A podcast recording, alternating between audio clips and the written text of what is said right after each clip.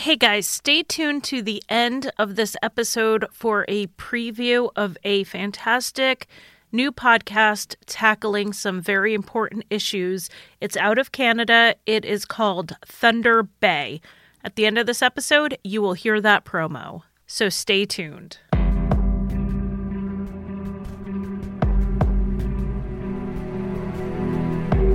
On Halloween of 1975, 15 year old Martha Moxley was found in her own yard, beaten to death. The town's police force had not investigated a murder since 1949. Last week, we discussed the murder and the major players in the case. So if you didn't listen to that, I definitely recommend you go back and listen to it before you listen to this one, or you'll be pretty confused. Now we're going to talk about the legal saga that has left Martha without justice and discuss who was really responsible for the death of Martha Moxley.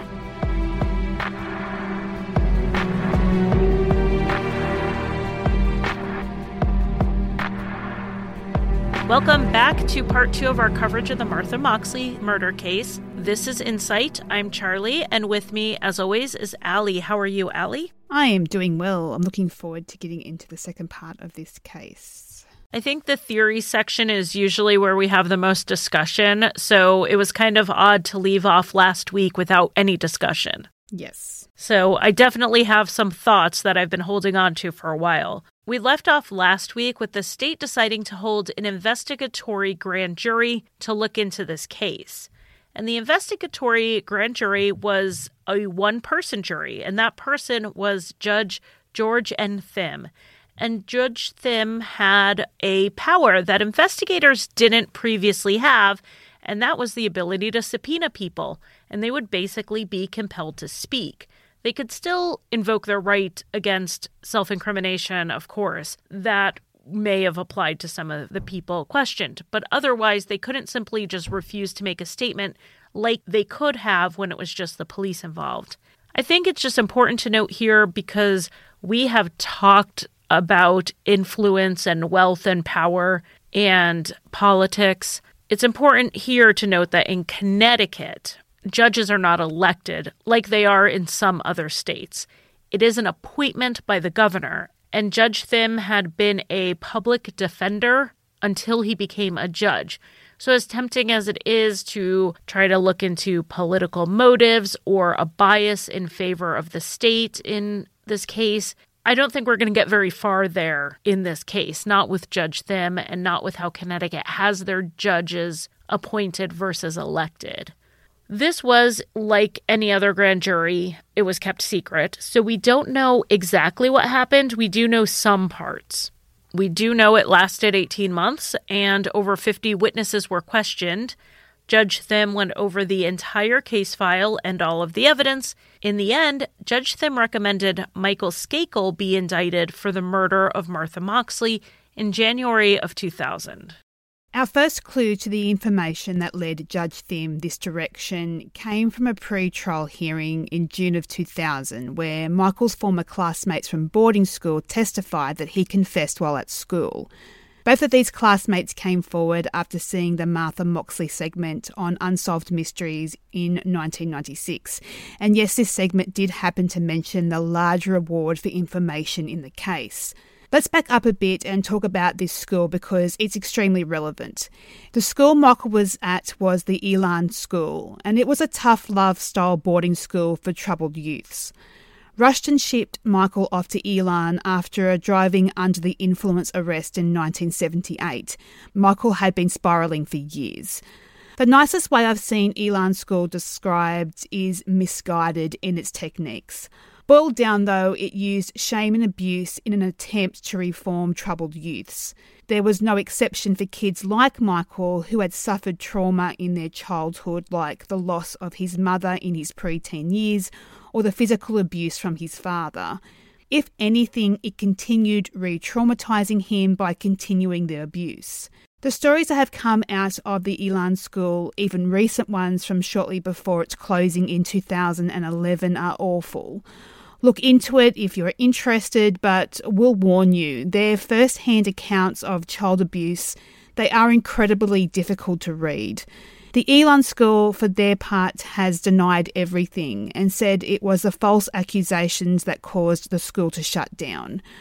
I don't know how they can overcome the vast number of stories that are out there, though. Michael was at the Elan School for two years. One classmate, John Higgins, testified that Michael said that he may have been involved in a murder. Michael didn't remember actually committing the murder, but he did remember taking a golf club out of a bag in the garage after a party and running through the woods.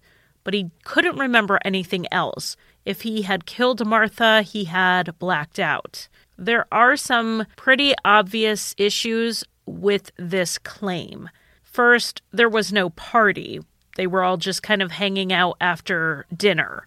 Second, the Skakels didn't have a garage. The former garage on the property had been converted into a living space.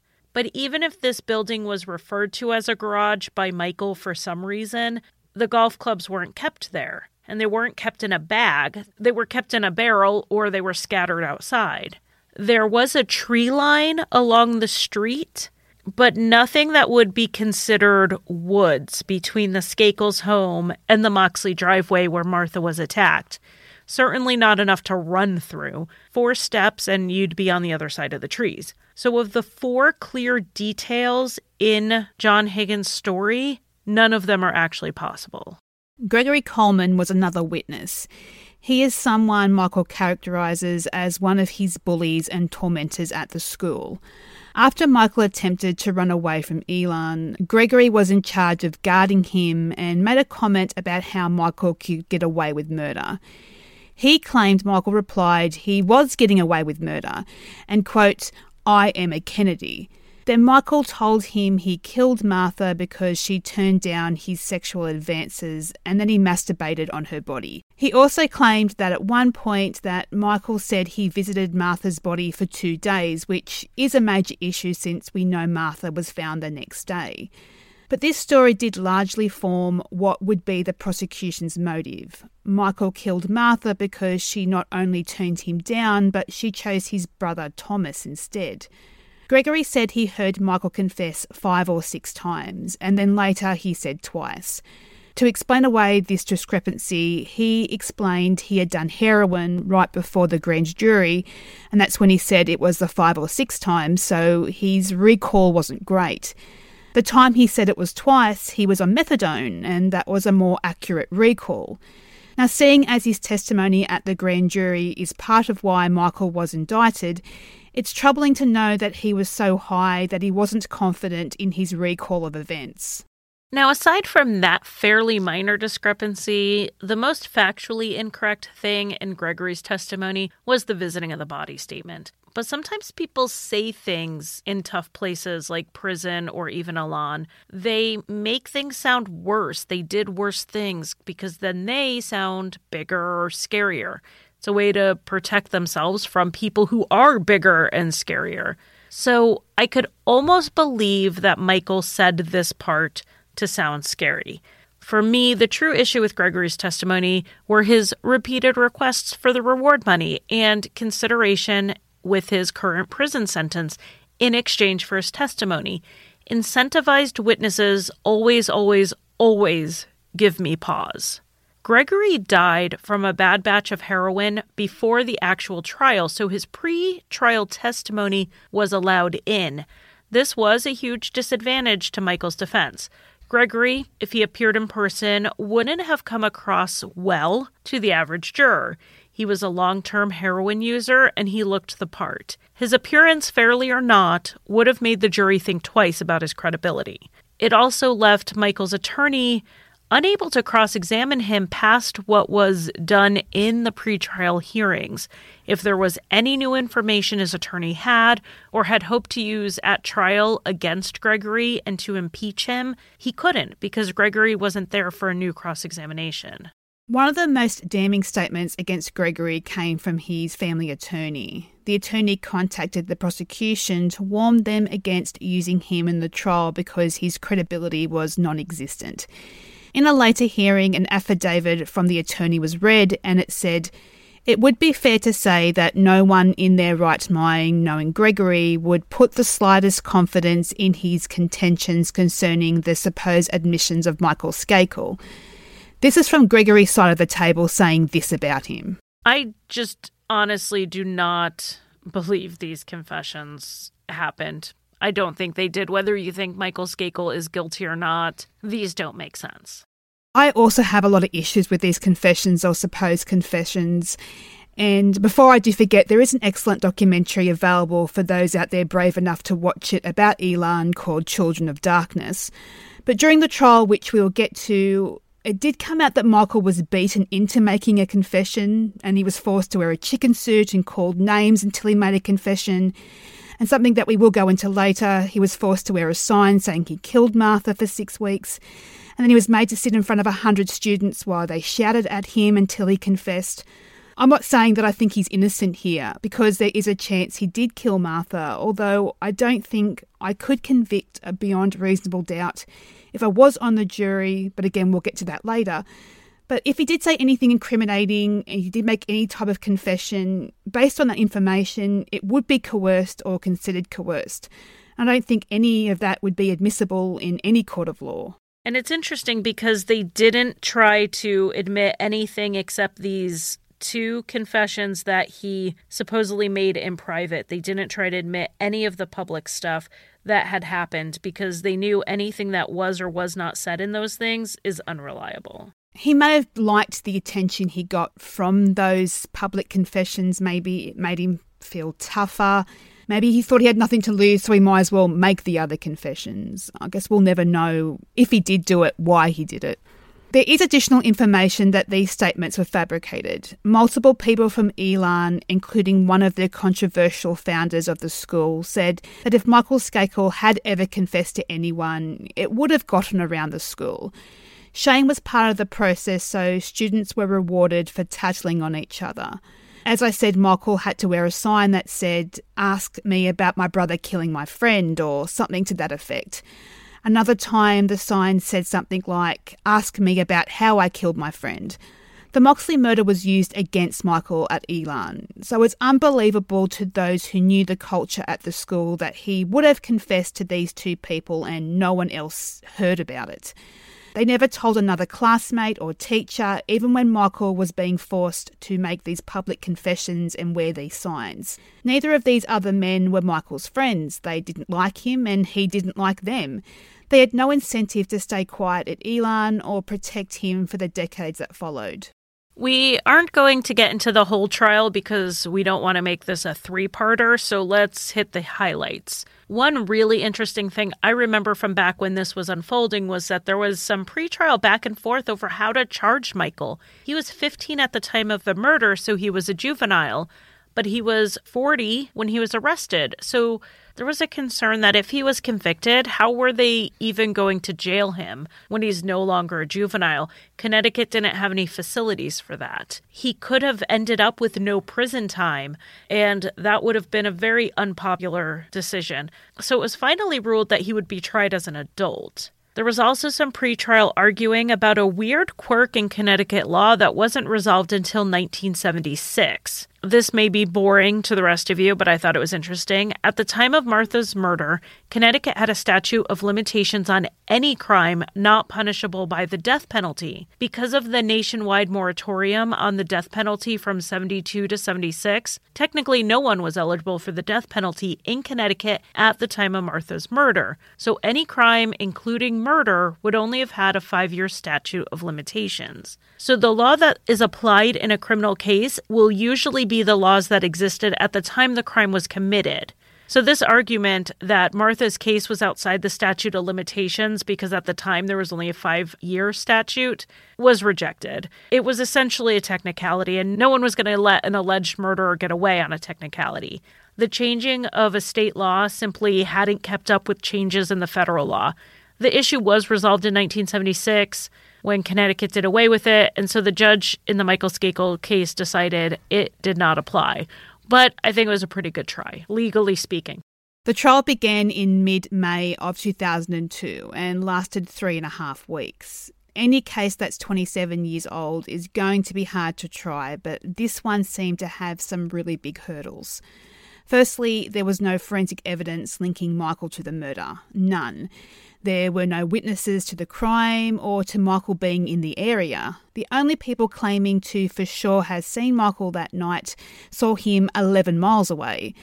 What the state had was Michael's out of control behaviour during his years as an addict, though he got clean and sober in the early 80s and stayed that way. But they showed him to be a violent and reckless young man, and that's hard to argue with because he was both those things. The other thing the state had were the supposed confessions from the two years at the Elan school. Now, we already talked about the problems with these individual statements, so we won't go over that again. But at trial, eight other classmates would testify that they never heard anything about Michael confessing, and that yes, had it happened, it would have been all over the school. The biggest hurdle, other than lack of evidence, was that Michael had an alibi. At the supposed time of the murder, he was miles away watching TV. The prosecution attacked his alibi two ways. One, they questioned the time of death established by the experts used in the initial investigation. They had a medical examiner testify that the time of death could have been as late as 1:30 in the morning, giving Michael 2 hours back in Belle Haven before Martha was killed. The issue with this is that if Martha was still out until at least 11:30 when Michael got home, possibly till 1:30 in the morning, where was she?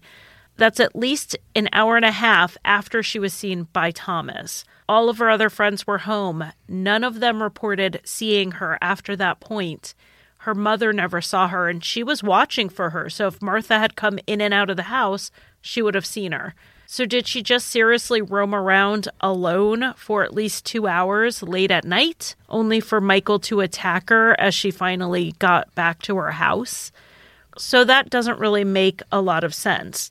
The time of death had been initially narrowed down using contents of her stomach and also circumstantial evidence like the last time she had been seen, the reported ruckus of the neighborhood dogs that was reported by a number of neighbors and also Dorothy's own reports of hearing at least one male voice and some scuffle sounds around 10 p.m. The prosecution was then saying it's actually possible it was much later. We're going to ignore this ruckus and scuffle. And I mean, I'll give them that's possible. It was mischief night. There may have been something else that was setting off the dogs. Maybe it was two men arguing what Dorothy heard.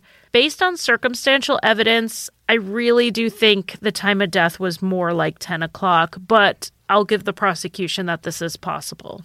I agree. I think that everything does point to the 10 o'clock time period. But the second way they attacked the alibi was by saying it was a setup. So even if the murder happened at 10 pm, Michael still could have done it because the alibi witnesses were lying. Michael's alibi witnesses at the trial were all family members. The only non family member called to the stand was his sister's friend Andrea, who said she was under the impression Michael stayed behind at the house. But she wasn't sure she saw him at the house, so her testimony didn't necessarily break his alibi. She just drew a big question mark around it. But it would later come out that there was one person Michael was not related to who could vouch for his alibi. He was a friend who was at the house where they watched Monty Python. Michael's defence never called this man to the stand, even though he still lived in Greenwich at the time of the trial, and he would have testified if called. But he was never called, and this will come up again later. Michael's defence was mostly that Michael didn't do it. The state didn't prove that he did it, and it was more likely to be Ken Littleton, the Skakel shooter, who did it. Ken was the only possible alternative suspect name in an attempt to raise reasonable doubt. I think the defence really believed that the state's case was too thin and required the jury to take too many leaps in logic. Many watching the trial, though, at best, the state would get a hung jury. It was hard for some to believe that they could convict.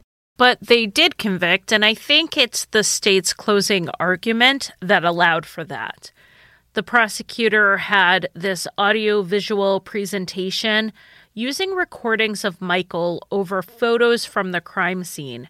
The recordings came from an author. Before his arrest, but after people started suspecting him in the murder, Michael decided to write his side of the story, but he was going to use a ghostwriter. The ghostwriter recorded their conversations, which is a usual process for many ghostwriters of autobiographies. Michael talked on tape about Dorothy coming to his home the morning after Martha's murder, asking if he had seen Martha. Michael said things about feeling guilty and wondering if Dorothy saw him the night before. Now, Michael was referring to the climbing the tree and everything that happened up there, not to murdering someone.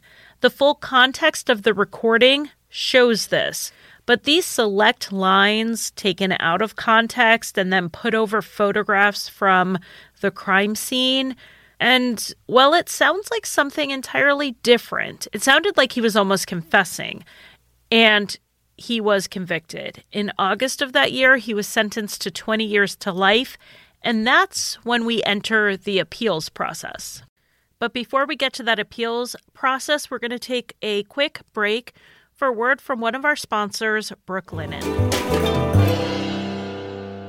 Things have escalated at my house in regards to Brooklinen sheets. For a while, I kept finding my Brooklinen pillowcases on pillows on my kids' beds. Recently, I went to change out my linens and I was changing out my gray Brooklinen sheets for my navy blue ones, and I couldn't find them anywhere. So I just did laundry, got the gray ones back on, and thought, where in the world did I lose an entire set of sheets? Fast forward a couple days, I went into my daughter's room for some reason, and on her bed were my blue Brooklinen sheets. Now, you have to understand, I have a king size bed and she has a twin bed. She wrapped them up so they would fit. Because in her view, these are the best sheets ever, and I can't disagree with her. If you've ever gone to a hotel and felt that incredible feeling of those fancy hotel sheets, that's how Brooklinen got started. A husband and wife thought it shouldn't be so difficult and expensive to get sheets like that in your home. And their mission is to bring those five star hotel quality sheets to your everyday life. These are luxury sheets without the luxury markup. Most bedding is marked up as much as 300%. They take out the middleman. They keep things personal. It's between Brooklinen and the customer from design to manufacturing to customer service and beyond. My Brooklinen sheets are the best and most comfortable sheets I've ever slept on, and my daughter apparently agrees. Brooklinen.com is giving an exclusive offer just for my listeners. Get $20 off and free shipping when you use promo code SITE at brooklinen.com. Brooklinen is so sure you'll love your new sheets that they offer a risk free 60 night satisfaction guarantee and a lifetime warranty on all of their sheets and comforters. The only way to get your $20 off and free shipping is to use promo code SITE at brooklinen.com. That's B R O O K L I N E N.com, promo code SITE. Brooklinen, these really are the best sheets ever. Now, again, this would be a three parter if we covered the whole thing, so again, the highlights only.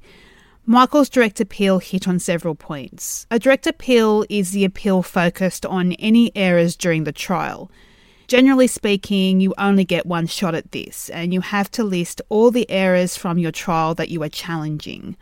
One issue raised in this appeal was the presentation during closing arguments, and the defence claimed it was edited to sound like a confession and part of the pattern of misconduct during the closing arguments. There was also a sketch by a neighbourhood security guard of someone in the neighbourhood that the security guard didn't recognise. The defence claimed the sketch looked like Ken Littleton, and this sketch wasn't provided to the defence until after the conviction, but we'll get to the sketch more a bit later. His conviction was upheld, though my non attorney self thought he had a decent claim in regards to the closing argument issues. In 2007, Michael filed a petition for a new trial based on new evidence when someone came forward saying his friends were the culprits. Again, we're going to get more into this when we talk about alternative suspects, but this petition was denied just six months later when the court did not find these alternative suspects likely enough to have raised reasonable doubt for the jury. Then, 2010, Michael filed another appeal claiming his trial attorney was ineffective in his defense. And this is probably the least likely appeal to be successful, but it was successful. Ineffective assistance claims are notoriously hard to successfully appeal on.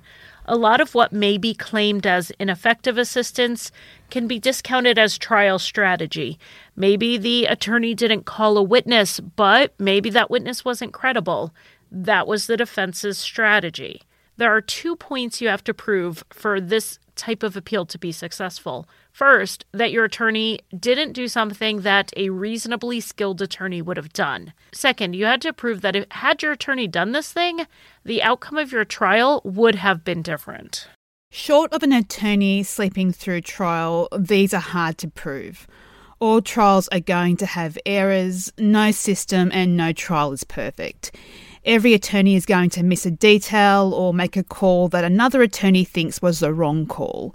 But usually, one or two errors does not a successful appeal make. These errors have to be significant and cannot be considered defence strategy. Michael was surprisingly successful in this appeal in 2013. The court said that Michael's trial attorney was ineffective because he never pursued the alibi witness who was not a relative of his, and that takes away any confidence in the verdict in his trial. It wasn't just that he didn't find him credible, so he didn't put him on the stand, he just didn't pursue the lead. For those who followed the case from Serial Season 1, and honestly who hasn't, this is similar to the attorney in that case not pursuing Asia McClain as an alibi witness for Adnan. Adnan's appeal was successful on a different issue, not the alibi witness, though. And after the appeal, Michael was granted bail and he was released after serving 11 years in jail. Of course, the state appealed, and the decision to give Michael a new trial was actually overturned in December of 2016. And in the ruling against Michael, the court said his attorney did provide an adequate defense. So it looked for a little bit like Michael is heading back to prison to finish his sentence, except he was allowed to remain free on bail while the court reconsidered. The vote was initially 4 to 3 against Michael, so it was very close. In the time between the original decision and the reconsideration, one of the judges who voted to reinstate the conviction retired, and a new judge came on. So then in May of 2018, the vote flipped, and Michael Skakel was once again granted a new trial. So it looks like this case may go back to trial. We don't know yet. When the conviction was vacated, the state had a few options. They could drop the charges, they could retry him, they could offer him a plea deal where he could pretty much be sentenced to time served, or they could appeal to the U.S. Supreme Court. They have opted for door number four and appealed to the US Supreme Court. Just because they appealed does not mean the case will ever be heard. The Supreme Court only hears about 80 cases a year out of the 8,000 that are filed, so statistically the odds are against the state. But they have more hope than many other cases. The Supreme Court takes so few cases, but this case does have the elements of the type of cases they do take.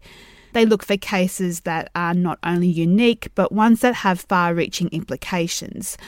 They won't take a case that will only apply to Connecticut, but they will take a case that applies across the United States, and this is such a case. The state's claim here is that a single attorney error is not ineffective assistance, and if this is what passes for ineffective assistance, then the state needs to prepare themselves for a deluge of similar appeals. They're saying that the law has been applied inappropriately here and opened a door that shouldn't have been opened. 11 other states have joined to file a friend of the court brief supporting Connecticut in this appeal. This alone shows that this ruling is important to other states.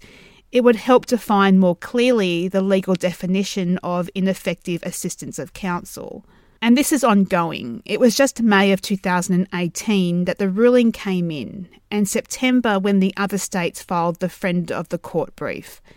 If the Supreme Court hears the case and rules for the state, Michael's conviction will be reinstated and he will return to prison. If the Supreme Court declines to hear the case or rules against the state, they will face an uphill battle of retrying the case 43 plus years later. But we will keep you updated as information comes out.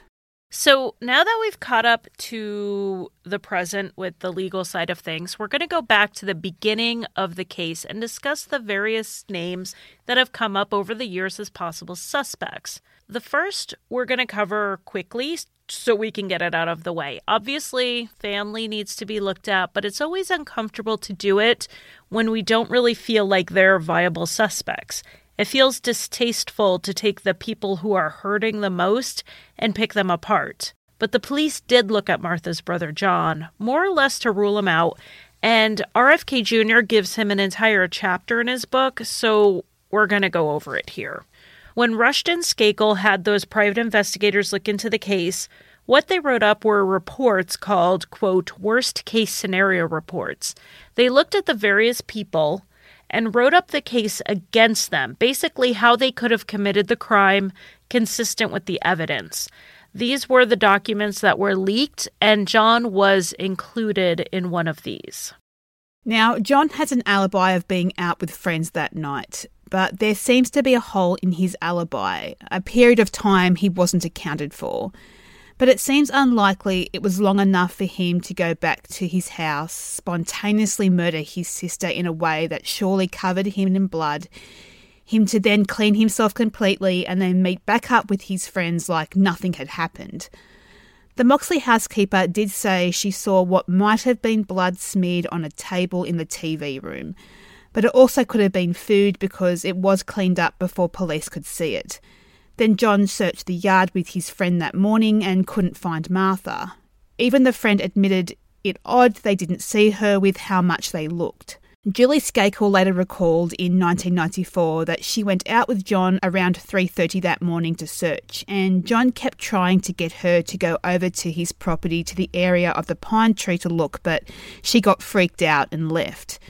She told this story under hypnosis nearly 20 years later, but I'm not sure this is the same as a recovered memory. It sounds like it's something she always remembered happening, but she just never sat down and walked through the details like that. The police hadn't asked her about it. The implication here is that John was trying to lead someone to find Martha's body and he knew where it was.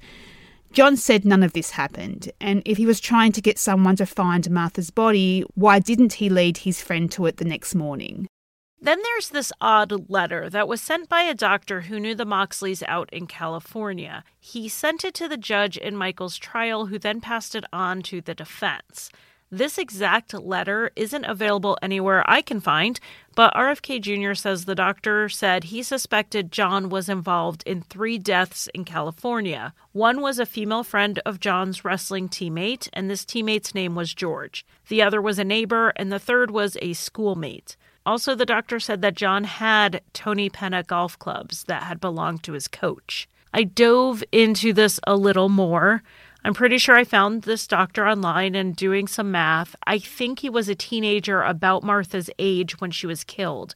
So he would have known the Moxleys possibly because he went to school with Martha and John. Like I said, I couldn't find the original letter, but there is a 2008 follow up letter available online that was written by the same doctor.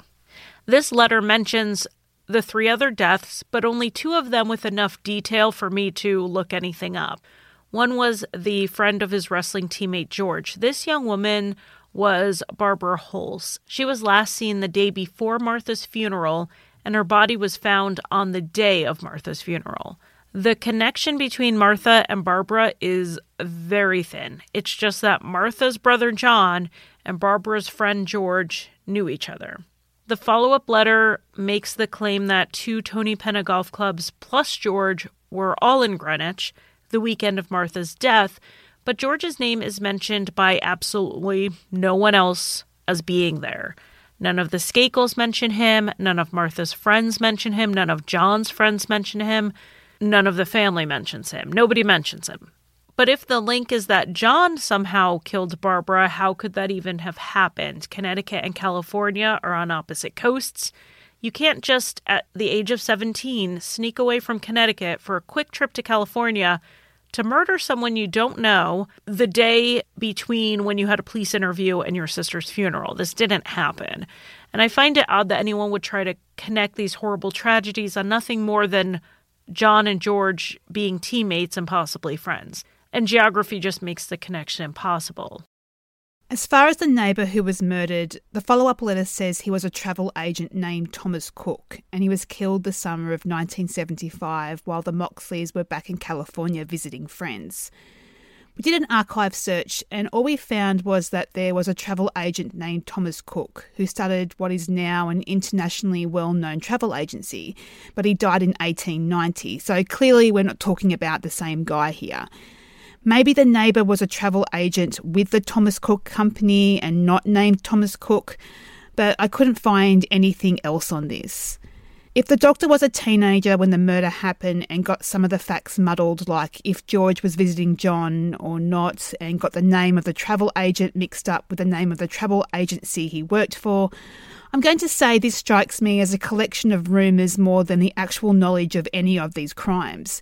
There just isn't enough here adding up, and it appears from the follow up letter that Michael's attorney did not pursue these claims.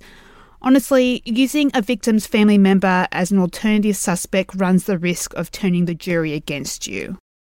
If there is more out there on these other cases, I mean, I'd be open to hearing it, but I doubt it'll change my mind. So until then, let's just go ahead and move past John Moxley. Whatever oddities there are in his story, his alibi covers enough of the evening that I just don't see how he could have committed this murder, cleaned up well enough to rejoin his friends like nothing happened and no one saw him. Because of the Toney Penna Golf Club and that Martha's last known sighting was at the Skakel house, I don't think it's a stretch at all that investigators zeroed in on the occupants of that house. So we are going to talk about all of them in a second. But first, we're going to take a quick break for a word from a new sponsor, Robinhood. Robinhood is an investing app that lets you buy and sell stocks, ETFs, options, and crypto all commission free. They're striving to make financial services work for everyone, not just the wealthy. I find the stock market a little intimidating. So, one of the things I liked best about using the Robinhood app is that I was learning by doing. I learned how to invest as I was building my portfolio. I was discovering new stocks and it's really easy to track your favorite companies with your news feed. The other thing I really like about the app is the ease of use. The charts are easy for me to understand. It's easy to make a trade. It just takes four taps on my smartphone. And the web platform also lets you view stock collections like 100 most popular or categories like female CEOs. There are also the analyst ratings of buy, hold, sell for every stock. It's easy to use, you'll learn as you go, and Robinhood is giving listeners a free stock like Apple, Ford, or Sprint to help you build your portfolio. Sign up at site.robinhood.com. That's site, S I G H T, dot robinhood.com. Before the Skakels and their staff, Police suspected that neighbor, Ed Hammond, very early on. Now, the Hammond home was right next door to the Moxleys. Where Martha was initially dragged from her driveway was toward the Hammond home. One of the initial concerns with Ed is that he had no alibi for the time of the murder, assuming we're still working with that 10 p.m. time of death, give or take 30 minutes. Ed was home alone watching a movie on TV. Happened to be The French Connection, the same movie Ken Littleton said he was watching. Then, when police searched his room, they found pornographic magazines and clothes that they believed had bloodstains on them. Some reporting says Ed claimed that the blood on his clothes was from a nosebleed. Others say the bloodstains weren't bloodstains at all, but food stains. Unless the stains on his clothing were ever proven to be Martha's blood, the evidence doesn't really amount to much. Another non Skakel name that has been mentioned is Martha's boyfriend Peter. Martha's diary shows that their relationship wasn't always smooth and he would be moody towards her.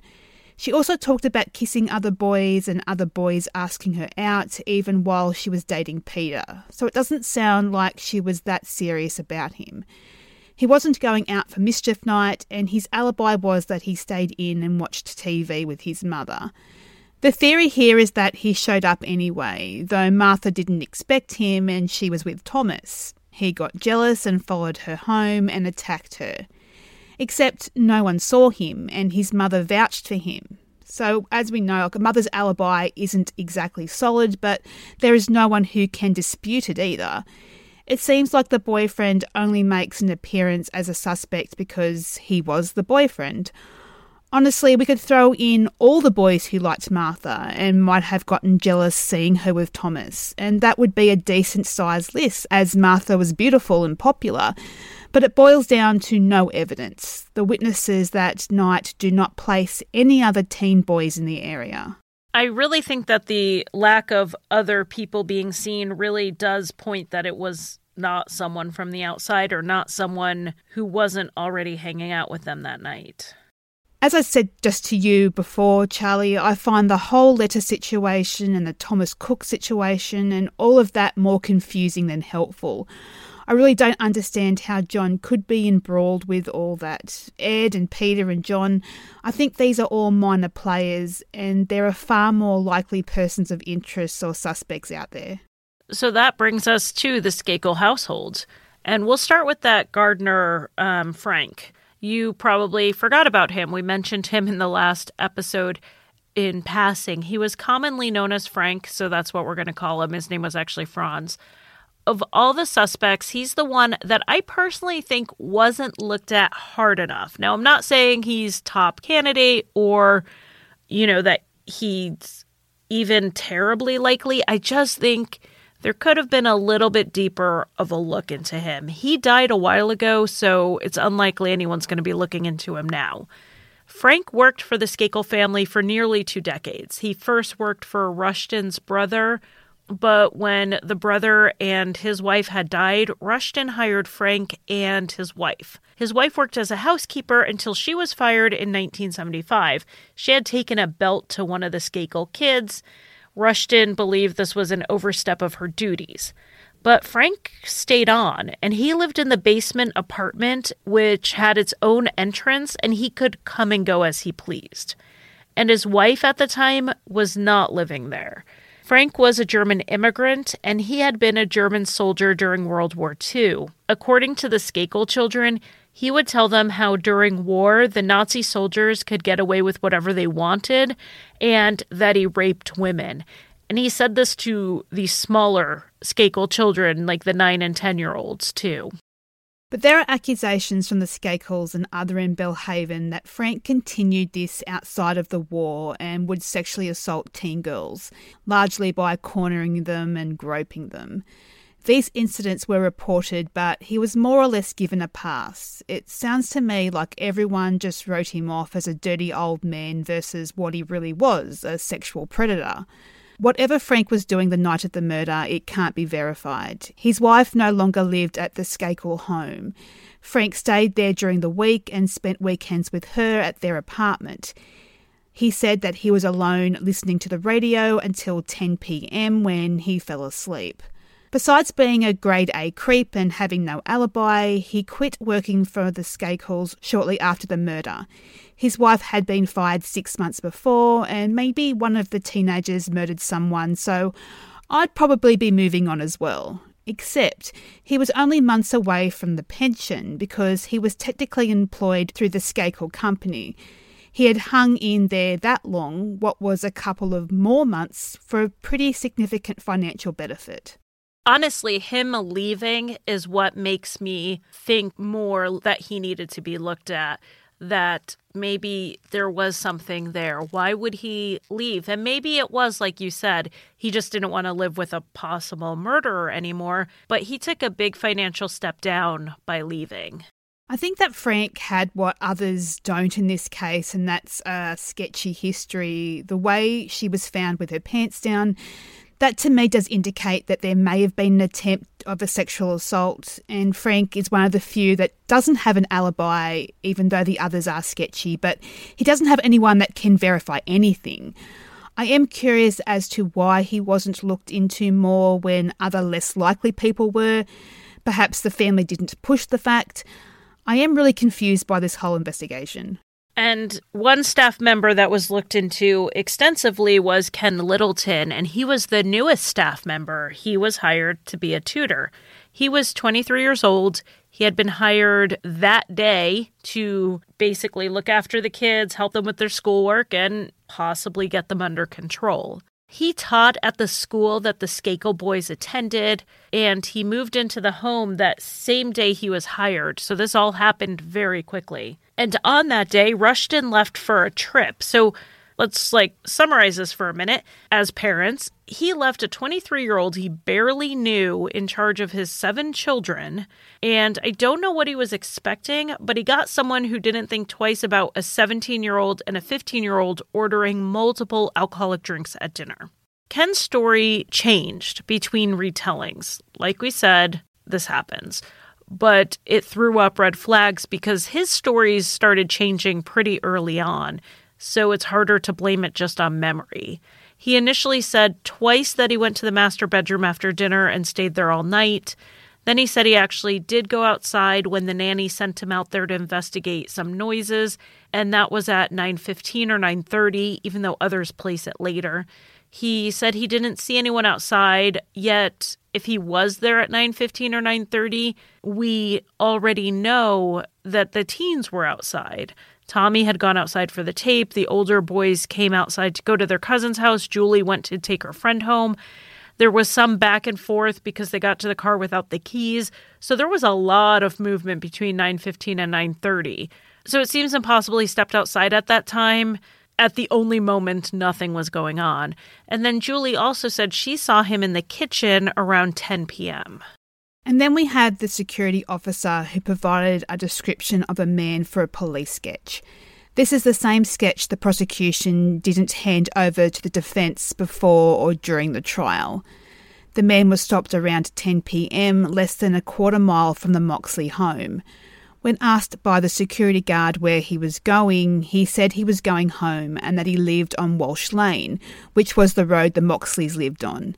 The Skakels lived on the corner, so while they didn't technically live on Walsh Lane, the site of their property was on Walsh. The man was described as being six foot tall, 200 pounds, wearing dark rimmed glasses. He was in his late 20s or early 30s and had blonde hair. Some say this sketch looks like Ken Littleton, but Ken's attorney has said in response to this that the person in the sketch has been identified as a neighbour who was out walking that night. Ken Littleton was a troubled man, though, and much like how Thomas and Michael's wild behaviour made them suspects to some, so did Ken's.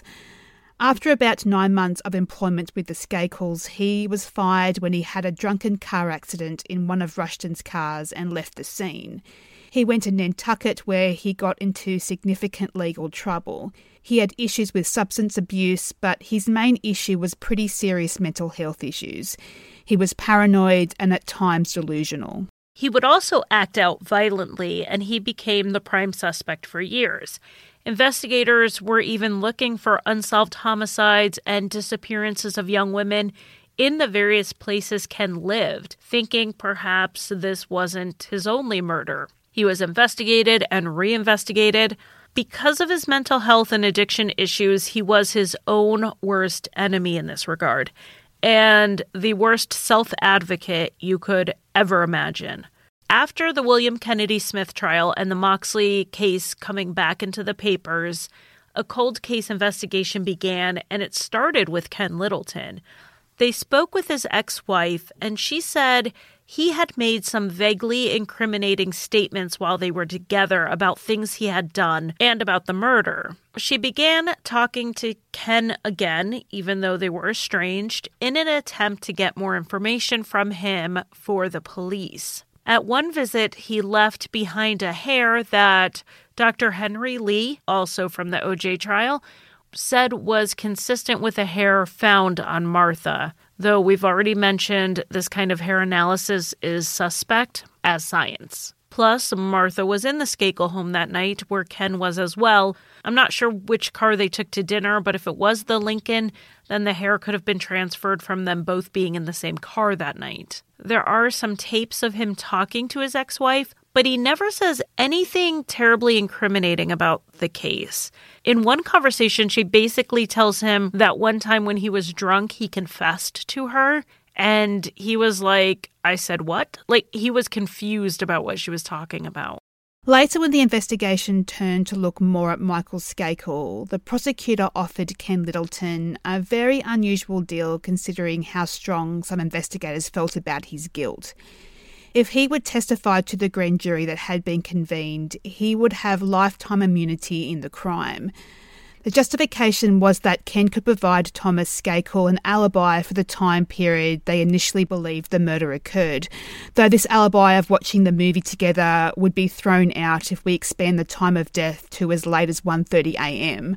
So the same amended timeline they used to discount Michael's alibi also discounts Thomas's and Ken's.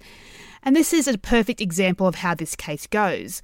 Once you give an allowance to include one suspect, you end up ruling in others as well. But why would Ken Littleton, on his very first night on the job, bludgeon to death a girl he never even met? The theory of this is that when Ken went outside to check on the noises the nanny had heard, he saw Thomas and Martha together. For whatever reason, he decided to go after Martha, maybe because he was turned on. His ex wife said he told her that he preferred teenage girls. He followed Martha, who rejected him or tried to run from him. He picked up a golf club from the Skakel property while pursuing her, and he stuck her near her driveway, knocking her out. He then dragged her to a more secluded area to kill her, and then he moved her again, thinking she wouldn't be found for a while if she was near the pine tree. Because he was new to the area, he didn't know that kids regularly cut through the area.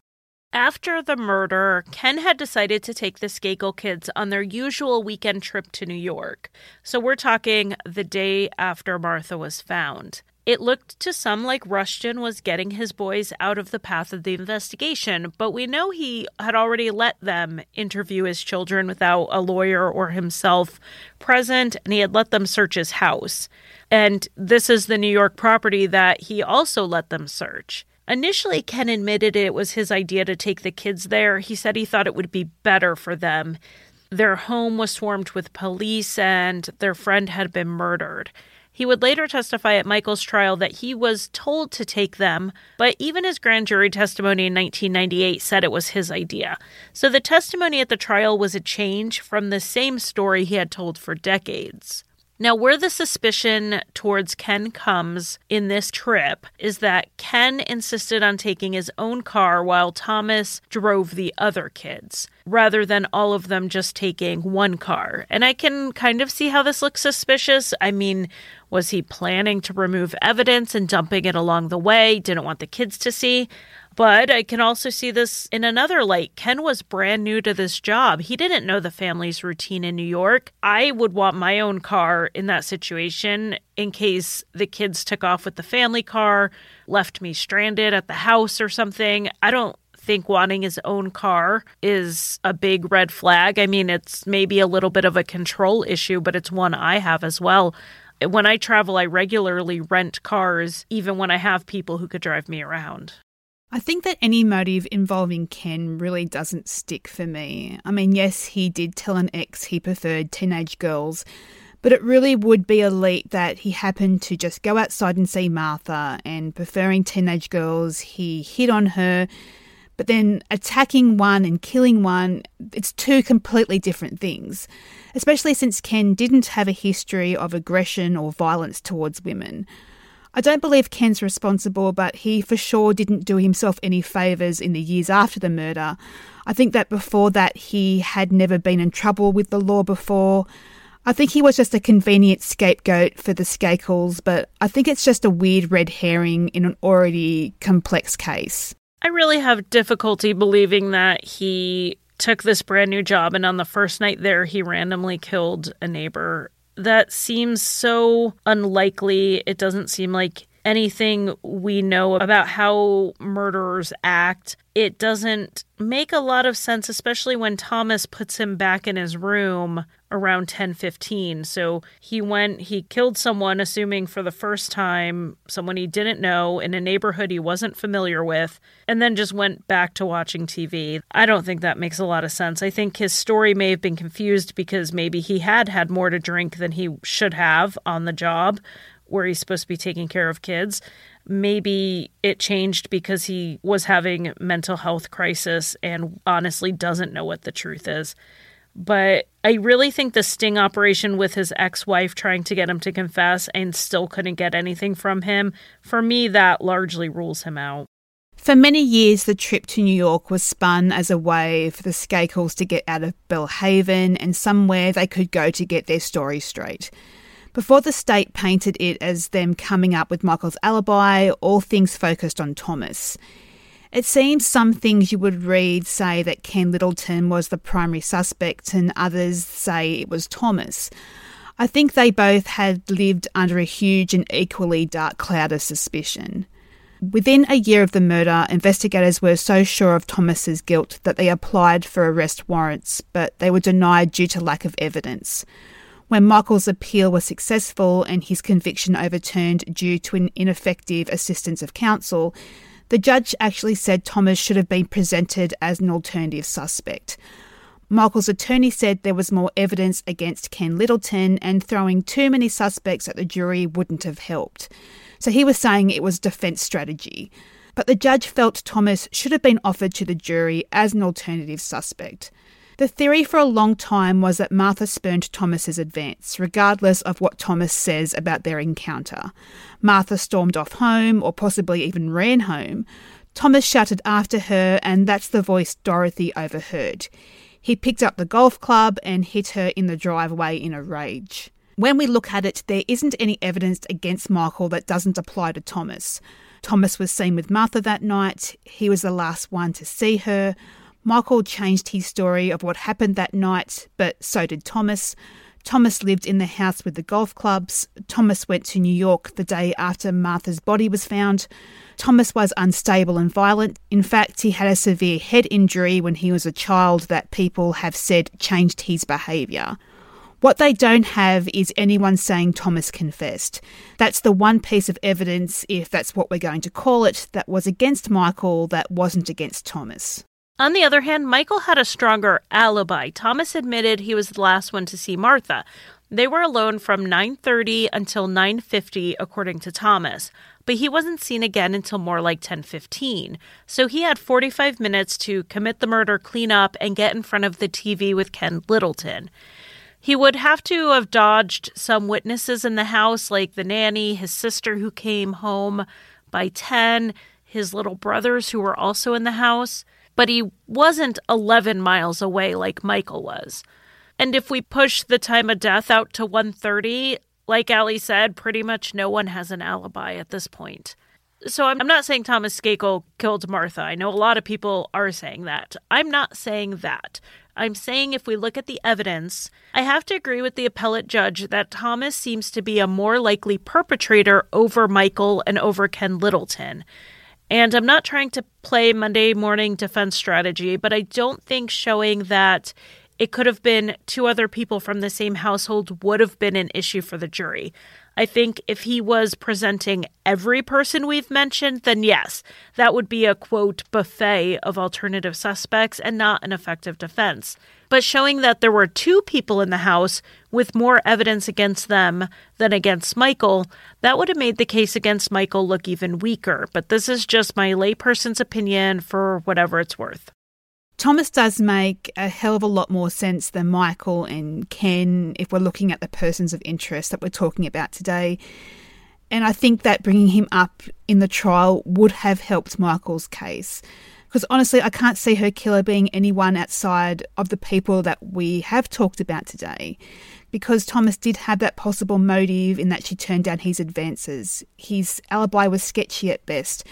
Ken and Thomas are a very convenient alibi for each other and an alibi that may not be relevant anyway. All of that would have helped Michael's case. There's two reasons to not use Thomas. One is if the Skakel money was paying for Michael's defense, and that they wouldn't then want to use a family member as an alternative suspect, but that would be, I would think, somewhat unethical for the attorney. So I think it was more likely that it is distasteful to throw a family member under the bus in your own defense. I know Casey Anthony did it with her dad, and I mean, not that Casey Anthony has a huge fan club or anything anyway, but that certainly didn't help. In the end, she was found not guilty, so it helped where it counted, I guess. but it definitely didn't help in the public's eye. And I think that's kind of a gamble with the jury. The jury may have taken Michael pointing the finger at his brother as more distasteful than at Ken Littleton. I don't know. Again, it's a defense strategy. I don't know how this judge is saying that it was ineffective assistance. I'm surprised at that, but obviously an appeals court held it up, so it must be. If this goes to retrial, I think it's more likely that Thomas would be considered an alternative suspect and presented that way to the jury. Now, the last two suspects came out late in the game. This ended up being the basis of the post conviction relief petition Michael filed. In 2003, Robert F. Kennedy Jr. had written an article arguing Michael's innocence. Afterwards, he received a tip that he needed to get in touch with Tony Bryant, cousin of basketball player Kobe Bryant. Tony had attended the same private school as Michael. He had a story that wasn't entirely new. Reportedly, Michael's defense attorney had heard about the tip but dismissed it at the time. Tony's story was that on mischief night, he had two friends from the Bronx visiting him in Greenwich. While they were walking around, the friends picked up a club from the Skakel yard and said they wanted to attack a girl, quote unquote, caveman style. Tony didn't want to be involved in whatever they had planned, so he left. Later, he heard about Martha's murder and put two and two together. He says his friends confessed to him that they did murder Martha. These men have been questioned and they deny involvement, though. There are a few things that make this story seem unlikely. One that was pointed out by the court is that no one saw a group of two to three black teenagers walking around that night. This is a neighbourhood where a private security guard stopped someone who was simply walking in his own street at 10 at night. But they didn't see or notice these teenagers. I'm not saying there were no people of colour in Greenwich or Belle Haven, but there were so few that these would have been noticed and stopped. Also, the people that Tony said they saw that night don't remember seeing them. So, sure, it's two decades later that a story came out and people were trying to authenticate it. But again, if he brought two teens, two black teens from the Bronx to hang out with his Greenwich friends the night a murder happened, I think people would have remembered. So many people were asked on October 31st what had happened the night before, and no one mentions hanging out with this group. 20 years later, they don't remember it, but they also didn't remember it the next day.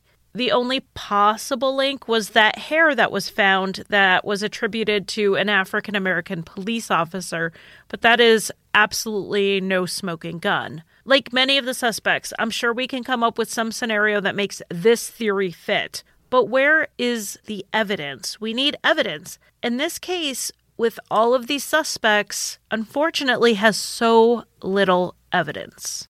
I really think that if this was the case, not only would Tony's friends remember, but the friends and family of these kids from the Bronx would also remember them being somewhere where a well publicised murder happened, and there would be something to tie them back to the time of the murder. To me, it's more likely going to be the hair from the police officer than just some random teen.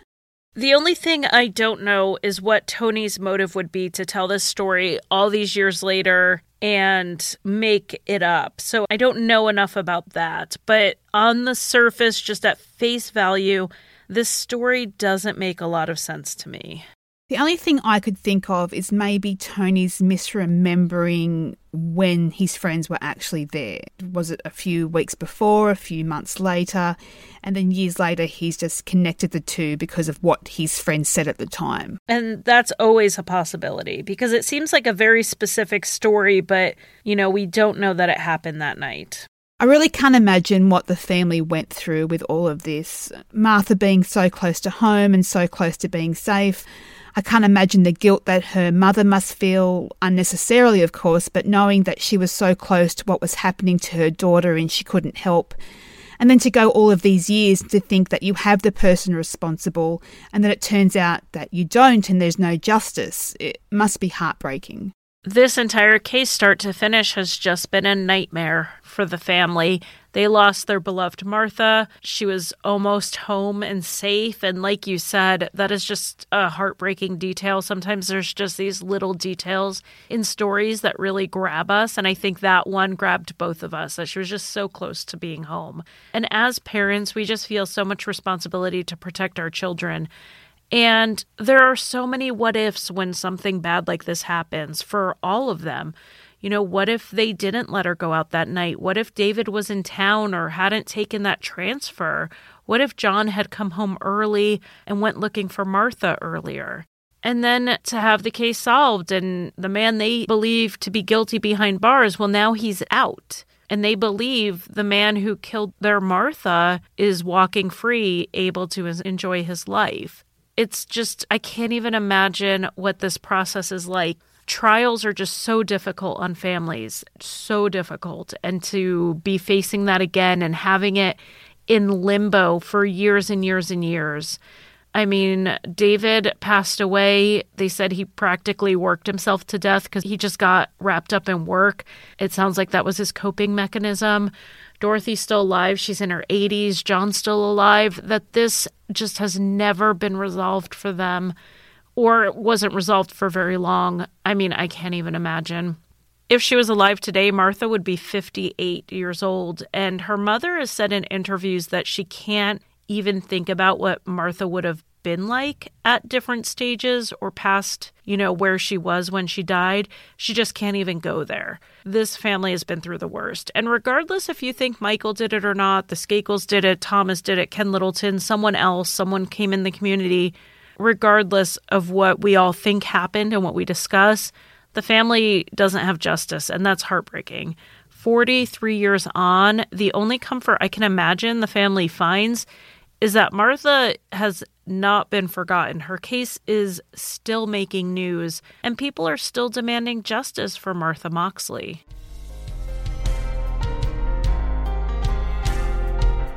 Thank you for listening. You can find us on Facebook at Insight Podcast, Twitter at Insightful Pod, Instagram at Insight Pod, or email us at insightfulpod at gmail.com. You can also support the show at patreon.com slash insightpod.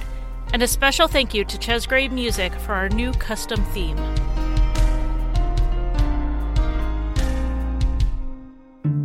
There's a small city in northern Ontario with the highest murder rate in the country, where the mayor is facing a trial for extortion, where nine Indigenous teenagers came from out of town to go to high school and ended up dead.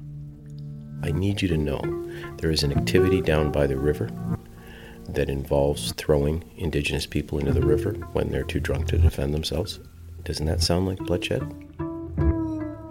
Don't send your kids here no more because Thunder Bay is um, Murder City. Thunder Bay is a podcast from Canadaland Media. Subscribe now in iTunes or wherever you get your podcasts.